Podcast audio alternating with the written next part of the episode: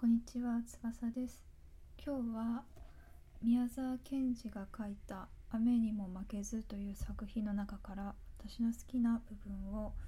えー、と抜粋して紹介したいと思います。それでは行きます。東に病気の子供あれば行って看病してやり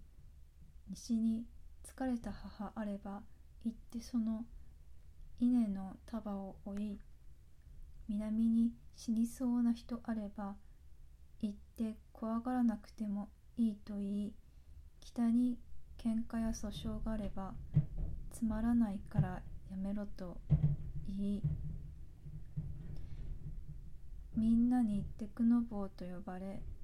褒められもせず国もされずそういうものに私はなりたい。っていうちょっと途中文章を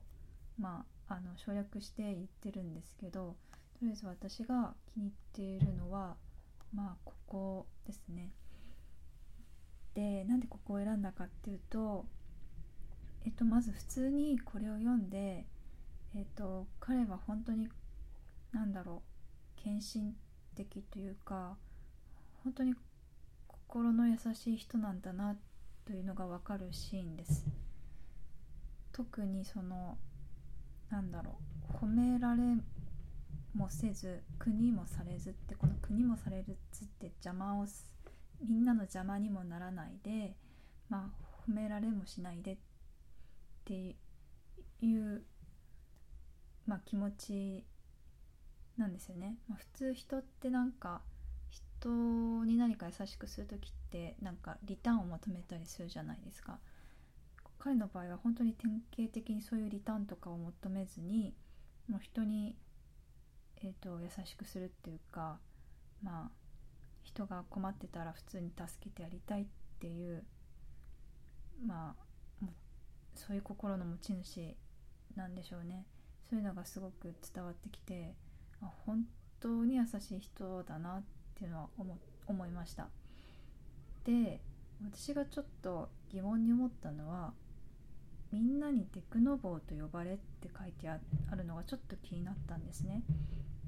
でこれテクノボーってなんか役立たずとかもう気遣いができないとか、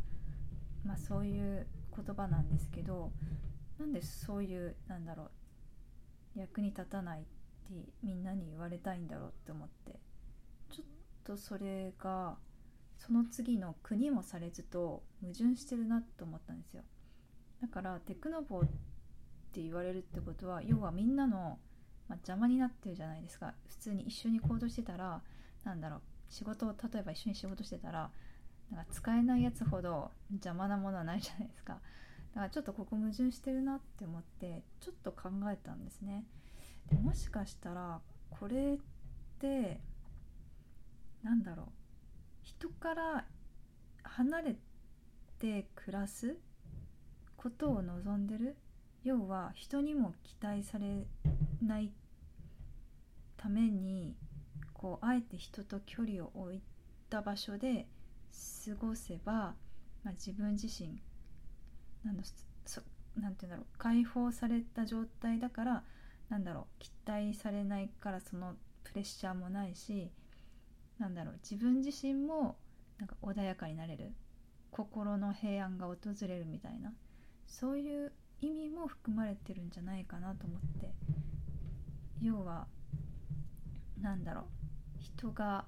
人と一緒にいない人と一緒に行動しないで人とはちょっと離れた場所にいることによって邪魔にもならない。けどやっぱテクノボーだからなんか自分はまあ一緒にいちゃいけない。けどそのおかげで特に変なプレッシャーもなくただ自分の好きな人助けみたいな。ことをやっていくのがまあ幸せだなと思って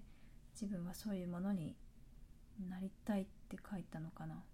でも私はなりたいそういうものになりたい。慣れてないってことなんですかね。まあいいや。ちょっと私はなりたいで終わってるから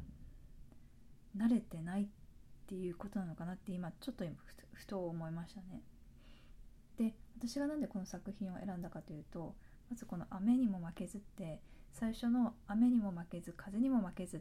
ていうのが有名なんですけど私この最初の2行しか知らなかったんですね。でももう途中全然知らず最後はなんかちらっとどっかで聞いたことあるんですけど、まあ、要はほとんど知らないかったんですけど